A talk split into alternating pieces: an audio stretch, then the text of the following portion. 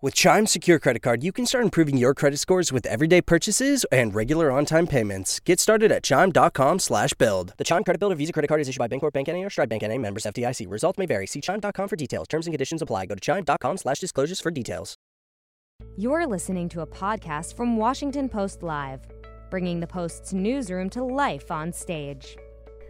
Patrick Harker, President and CEO of the Federal Reserve Bank of Philadelphia, joins Washington Post Live to discuss the debate over increasing interest rates to keep the post COVID 19 economy from overheating and the Fed's investment in education and skill programs to bolster the U.S. workforce. Let's listen. Welcome to Washington Post Live. I'm Heather Long, an economics correspondent at The Post, and we're going to spend the next half an hour trying to unpack this complicated economic recovery we are currently in. And we'll be talking about both the economy and higher education. I'm thrilled to be joined today to unpack what's going on with Philadelphia Federal Reserve President Patrick Harker. Welcome, Pat, to Post Live. Uh, Heather, it's great to be with you. Good to see you again. You too. So let's start with I want to hear what is on your mind the most? What are you being emailed about, called about? You're constantly talking to people in the Philadelphia area. It's it's really confusing time right now. There's headlines of inflation and labor shortage and supply constraints. Yep. What's at the top of your radar? There are the two: inflation and the labor market, uh, the shortage of labor. I think it's worth though going back before the pandemic hit, as we were re- we were recovering from the Great Recession we had similar labor problems, but I want to come back to that. But first on inflation, that issue uh, is clearly top of mind to people. It's top of mind to me in terms of where this is all going. Um, so we can talk about that as well. But they're the two issues: labor and inflation. So let me ask you point blank: Do we have a labor shortage in the United States right now? Again, I think if you go back before the pandemic, and think about that's hard for people to think about, right? That how tight labor markets were and inflation was under our 2% target. So in that world, we had a labor shortage, particularly for skilled labor, particularly in areas like manufacturing, but also in construction and you name it. So those didn't go away because of the pandemic. If anything, they're exacerbated by the pandemic. So yes, we do have a labor shortage, and there's a couple of likely suspects for why that happened. Right, one is uh, people have uh, they're reluctant to go back to work because of the pandemic. Also, particularly women, and we've seen women drop out of the labor force in larger numbers than men, uh, particularly for lower income jobs. The access to childcare, or the fact that their children aren't in school full time. Those things are very real and they've impacted uh, people's ability to get back to work. And there is the question of how much the unemployment insurance has first helped people that really needed it, and in some cases, maybe delayed their return to the workplace. In my mind, those are all they're important factors. Those factors, though, are temporary. That is, they will resolve themselves over the next couple of months. You think about schools reopening, childcare reopening, uh, unemployment benefits are going to run off. Uh, the you know extraordinary uh, support we've given to the American public, that's going to run off, and so those will start to correct themselves over time. Yeah. You did bring up the unemployment benefit. Obviously, that's become a big debate right now. That extra $300 people are getting from the federal government on top of about 300 on average most people would get mm-hmm. if there weren't the pandemic bump. Uh, do you think that extra money is preventing some people from wanting to go back to work? Do you think maybe it's time to end that early? So I think this really varies a lot by location and by industry. I mean, I think this is not a one size fits all at all. I mean, I think the, the issue here, it may be affecting some people, but it's not the only thing affecting people. Again, people know that the longer they're out of the workforce, the harder it is to get back into the workforce. So people intuitively know that that they need to get back into the game. But there are these things holding them back: childcare, elder care, a whole host of other issues. And one of the issues in an urban environment like Philadelphia is transit. People are not only concerned about the workplace environment they're going to return to, but also getting to and from that environment on mass transit. All those, as we get the vaccine more and more into people's arms, which we really need to do, these will resolve themselves. I mean, but we have to be attentive to it. But they're going to run off. I mean, the, the unemployment benefits will run off here over the next couple of months. So I'm less worried about that right now and more worried about doing everything we can to give people the sense that it is safe to return to work. Got it.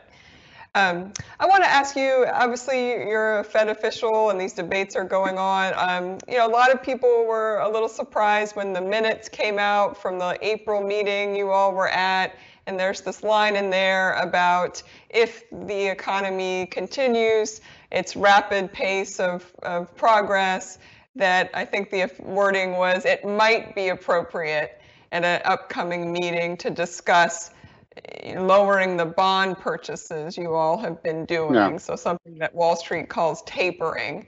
Uh, can you say a little bit more specifically about what you would want to see before you would feel comfortable having that discussion about reducing the Federal Reserve's bond buying? Sure. Um, it is something that, in my mind, we should start to have a conversation about sooner rather than later. I think it is important for us and I think it's important for the audience to recognize that we're, in my view, we need to follow the playbook we had after the Great Recession. That is to start taper the bond purchases, to slowly remove accommodation carefully, methodically, I would even argue boringly, so that we don't surprise the market, we don't surprise anyone. We take our time to do this, to unwind those purchases. And then at the appropriate time, if the economy continues to heal like we forecast, then to think about raising the Fed funds rate. But it really is the first step is to slowly taper these bond purchases. So what I'm looking for in terms of when we start that process is continued strength in the labor markets, that is getting people back to work, that we're seeing the 8 million plus people who need to get back to work. And really, it's more like 11 million. Because if you factor in the fact that we were producing 200,000 jobs a month, roughly. You add that in, we really need about 11 million jobs for people to come back. So continued progress there, which we're making. Ed, we want to see with our new, and we'll talk about this, inflation. We want to see inflation move above our 2% target, but not in a major way, just rising above 2% and averaging 2% over time. So keeping inflation expectations anchored and having inflation rise above 2% for a period of time under control. If I see those things starting to happen, then yeah, I think it's, uh, it's appropriate that we start the tapering discussion. Got it. And I guess, are you pretty optimistic that that could happen in the coming months, that, that you are seeing a pretty rapid recovery in your area? Yeah, I think we are starting to see service industries come back alive. Um, I was just down at the Jersey Shore last weekend um, and just talking to the woman in the gro- local grocery store. She was the manager. So I, you know, I, this is how I also get information. There's lots of data. There's, a, but you just talk to people. And she said she's having a heck of a time finding anybody to work this summer. And so, you know, we, we clearly have these jobs. We need to get people back in those jobs again, so they feel safe. Uh, I think we are starting to see the reopening of the economy. Look, we we did something unprecedented as an American society. We basically shut down big parts of the economy to help keep all of us safe in terms of uh, the health of the American people. This is something that's going to take some time, right? The fact that we shut everything down, bringing it back online is going to take some time, and there are going to be bumps along the way. People used to ask, we don't ask this anymore, right? What letter I thought the recovery was going to be. And I always said it was going to be a right. I always said it was going to be a, a bumpy Nike swoosh. That is, it was going to take time. It wasn't going to be a straight line up, but it was going to be wavy. We weren't going to just get a straight line here. So yeah, I'm pretty optimistic, and that's what I'm hearing. And manufacturing, uh, we continue to hear from manufacturers. Our latest manufacturing business outlook survey, lots of optimism. Not as much as last month, but still lots of optimism. So manufacturers are optimistic. I think as we get people back into their lives, particularly with schools opening, that's a big part of the American society that the kids are safe, the kids are back into something that resembles normal. As we start to move toward that, I'm I'm quite optimistic. Yeah. Can I ask you about housing? One of the questions I get a lot from Washington Post readers, and I'm sure you do too, uh, yeah. is they're looking at these prices that are up a lot you know, from a year ago, many markets 10% higher. And they're kind of scratching their heads. Why is the Federal Reserve still buying those mortgage backed securities to support the real estate market? you know, when things look so good. So I'm curious, your how do you respond to people? Like, do you have concerns overall about home prices going up right now, and you know why the Fed needs to keep supporting real estate? So do I have concerns? Yes, particularly for low income and moderate income uh, individuals and families. I mean, they are being shut out of these communities right now, and that's a real concern because where do they go? So that's one. It's outside monetary policy per se, but it is something that we need to make sure that we take care of. One of the areas we've been doing a lot of research on in the Philly Fed is on foreclosure. There's a, a really important paper that came out in the Philly Fed a while ago on foreclosures, really understanding first what the forbearance uh, statistics really are. They're hard to gather right now because a lot of the data is hard to read things like credit reports because of the stimulus and the support we've given.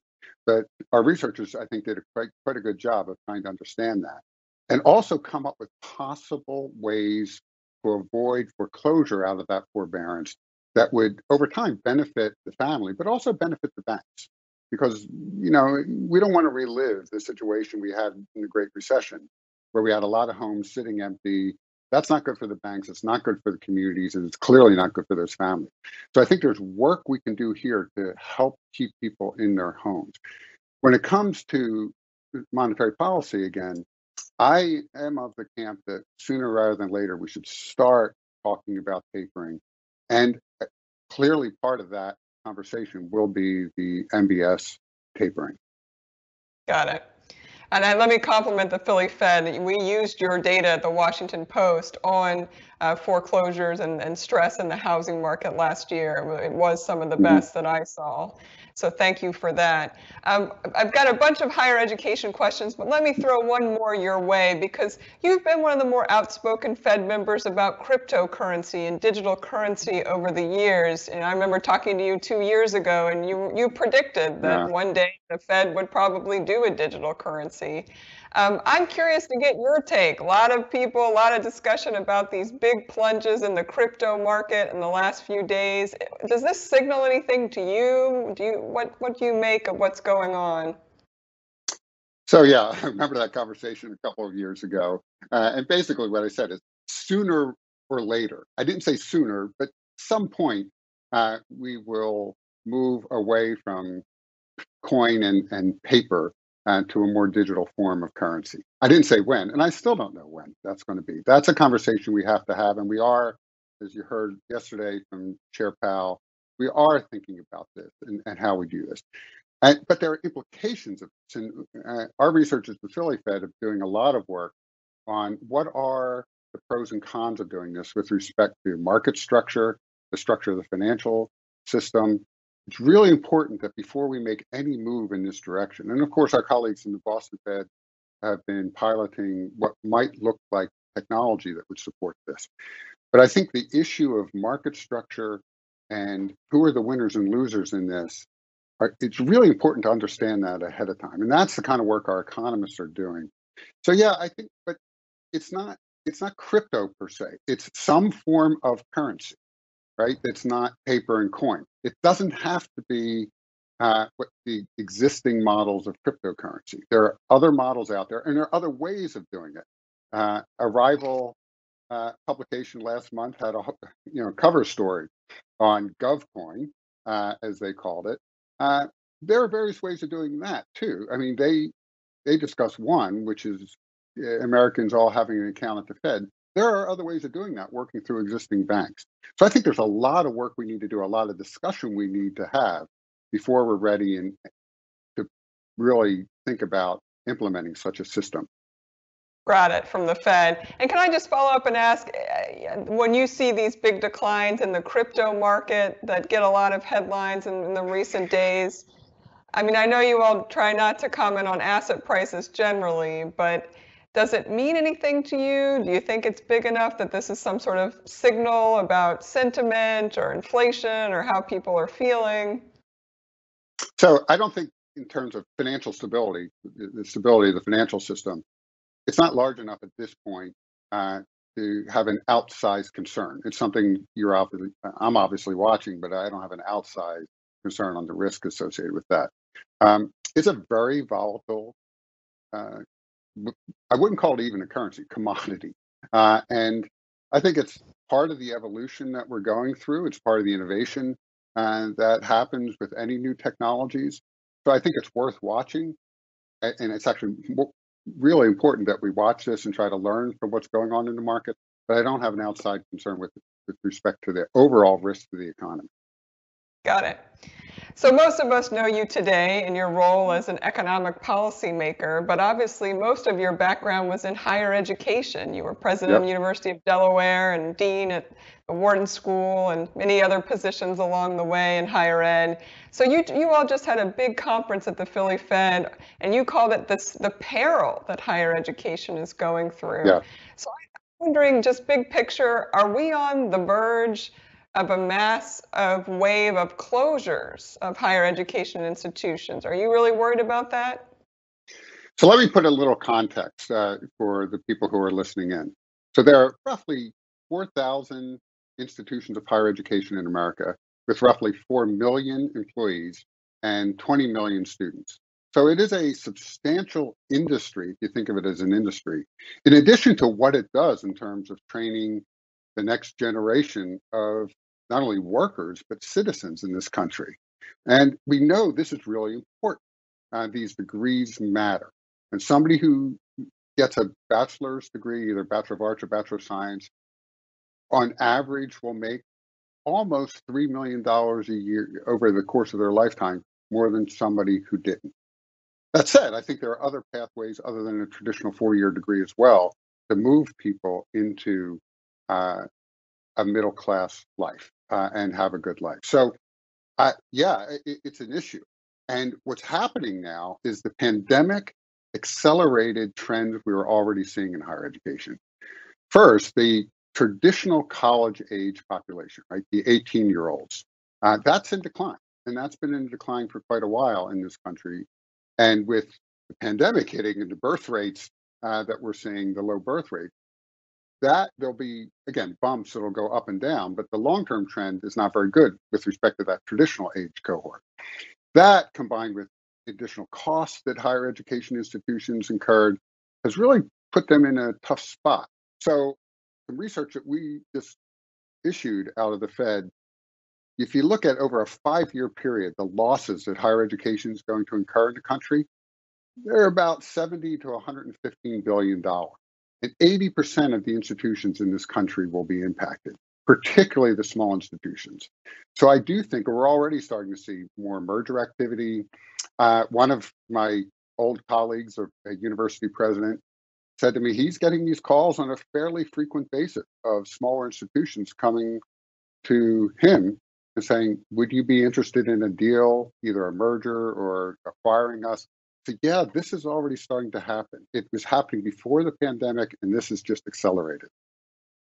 Wow, that is the line I circled when I read your speech and the research was that 80% of all institutions are likely to face a revenue shortfall, higher education institution. I mean, that's just an astounding mm-hmm. number. Um, yeah.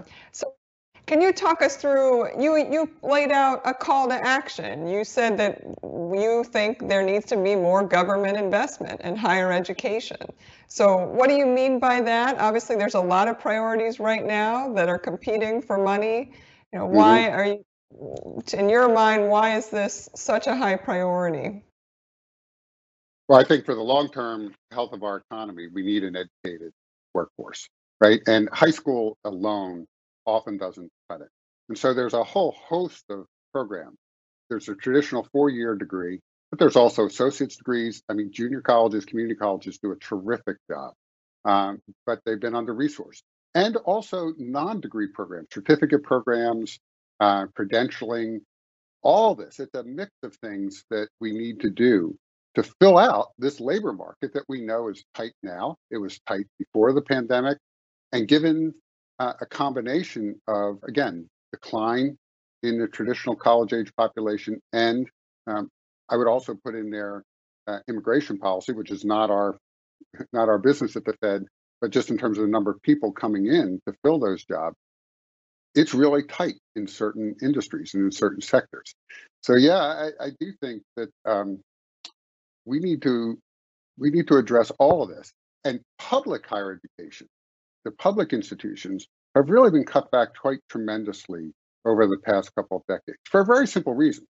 When the state gets squeezed, the easy thing for legislators and the governors to do is to cut higher ed and tell higher ed to raise tuition because they can't do that on pre-K through 12 or prisons or roads and so forth. So I know personally, you know, I had a situation where uh, I had my one of my budget hearings down in Dover, Delaware, uh, for the University of Delaware, and the co-chair of this powerful committee, um, in his office privately, said, "Look, I understand your situation, but we can't give you more money. We got to cut you because I've got these other priorities. K 12, they don't have tuition." And then I went into a public hearing and he lambasted me for increasing tuition. Uh, but that's okay. That's all part of the game. That, that's part of but that's what's been happening. If you look at the support for public higher education, it's been cut back and back and back. And so, yes, private institutions are important, but public higher education is for many, many people the way they enter the first generation cohorts enter the middle class. They're really important to our society. And I'm just worried that we've underinvested in those. And as a result, um, it's harder and harder for people to get in. Because what matters in education isn't just that you get in, it's that the, the institutions have the resources to help you finish, right? You get no economic benefit if you don't finish. And so mm. the supports that the, the supports that are needed to help people get through a degree program are just as important as bringing in a diverse cohort. And again, the other thing I said in this speech, which is really interesting, given the changing demographics of America, colleges, particularly public institutions, are seeing people coming from lower income communities because of the birth rates. It's just simply the demographic. At a time when they've been cut back more and more. And so they're raising prices, tuition, at a time when people can least afford it. That's a problem we need to resolve. Hmm. Are you a supporter of free two year community college education? We've seen some states, both red and blue, do those initiatives. And now, mm-hmm. obviously, mm-hmm. there's a, a, call at the national level to, to make you know, two years free community college. Do you think that would be a game changer? It could be. I mean, I can tell you my own personal experience, uh, but it has to be a well run, high quality program and this is and that, there are many in the country but not all and so mm. again what matter what matters is completion. And for students to complete they not only have to get the support but also we know there's tremendous heterogeneity in you know college pays off on average as opposed to not going to college. But there are many times where it depends on what you studied and where you studied. And so in some cases, it w- it's better off going into the trade uh, than uh, some some people who go but they never finish their degree, uh, or they finish their degree but it's in an area that really isn't going to pay off. So yeah, I mean, I think community colleges in particular play an incredibly important role in all this as well. But we need to stay focused on bringing people in and getting them either the credential or the degree they need and getting them to finish finishing is really, really important. I want to ask you, and you probably had this debate with her yourself. Um, your colleague at the Fed, Mary Daly, the president of the San Francisco Fed, she mm-hmm. came on Post Live not too long ago, and she's a big proponent of, of the four year degree, that particularly for lower income people, they really need to finish the four year degree, not just the two year, because she argues you know, the income bump and the career prospects are just so much higher if you do the four-year degree. You know, you've obviously just in our conversation the last few minutes, you've talked a lot about certificate programs, two-year degrees. Um, do you kind of disagree with her a bit that that there's too much emphasis on the four-year? So I agree on average, Mary is right, right? On average. But averages, as we know, hide a lot. As I said a few minutes ago, there's a lot of heterogeneity.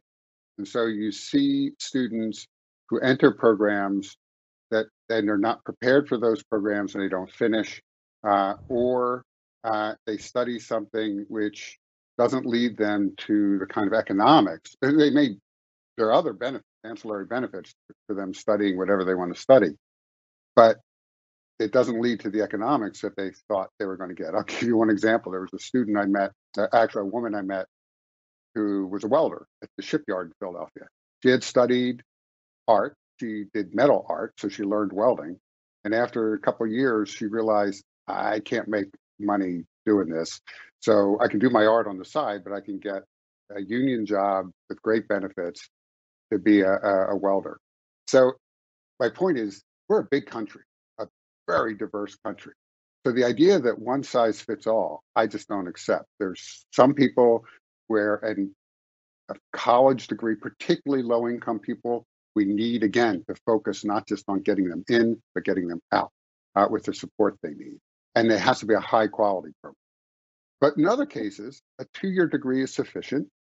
And in some cases, and it doesn't all have to be at once. The other thing we have to break is this view that I'm 18 years old and I'm going to make a decision for the rest of my life, right? I mean, I, look, I spent my whole life in higher ed, and 18 year olds are still trying to figure it out. Heck, I'm 62. I'm still trying to figure it out, right? So uh, the idea that an 18 year old is going to figure it all out, there are other pathways, right? So maybe you get an associate's degree, maybe you go work and you get an apprenticeship, and the apprenticeship pays for your college degree. There are different ways. We don't all have to do the same thing in exactly the same way. So with Mary, I do agree that getting more and more education is important and retraining in some cases. It, it doesn't end just when you get that degree. There's constant retraining we need in our economy. In some cases, you get that on the job. In other cases, you have to go back to school to get it. So mm. I just think we have to celebrate the diversity here of the American economy and the American people and give people access to what makes sense for them. What I'm worried about is the lack of access and the lack of success for whatever they choose. Yeah, um, we've got time for one more question, so I want to throw this one your way. Are you worried about a lost generation of college students because of the pandemic? You know, Philadelphia Fed, in your research, you all cited enrollment numbers down 13% uh, over for first years overall in yeah. this academic year, and it's even worse at community colleges, close to 20% down in some cases. I mean, these are jaw-dropping mm-hmm. numbers that really signal a lot of low income students did not enroll this year. Do you think, are you optimistic that they'll come back, or do you think we might have a lost generation here? Yeah, so it's not only in higher ed. I mean, you can go all the way through the educational system. I mean, students who have been doing online classes the whole year, particularly low income students who've really struggled because of access to technology and just all the all the situations they face so we have a problem up and down in terms of uh, getting students a high quality education. So yeah, I am worried about this. This is one where I, one issue I think we as a society really need to focus on. And if that means we need to extend somebody's education for a year and their opportunities for education for a year, I think we should do it because not only will they benefit, but when they benefit the entire economy.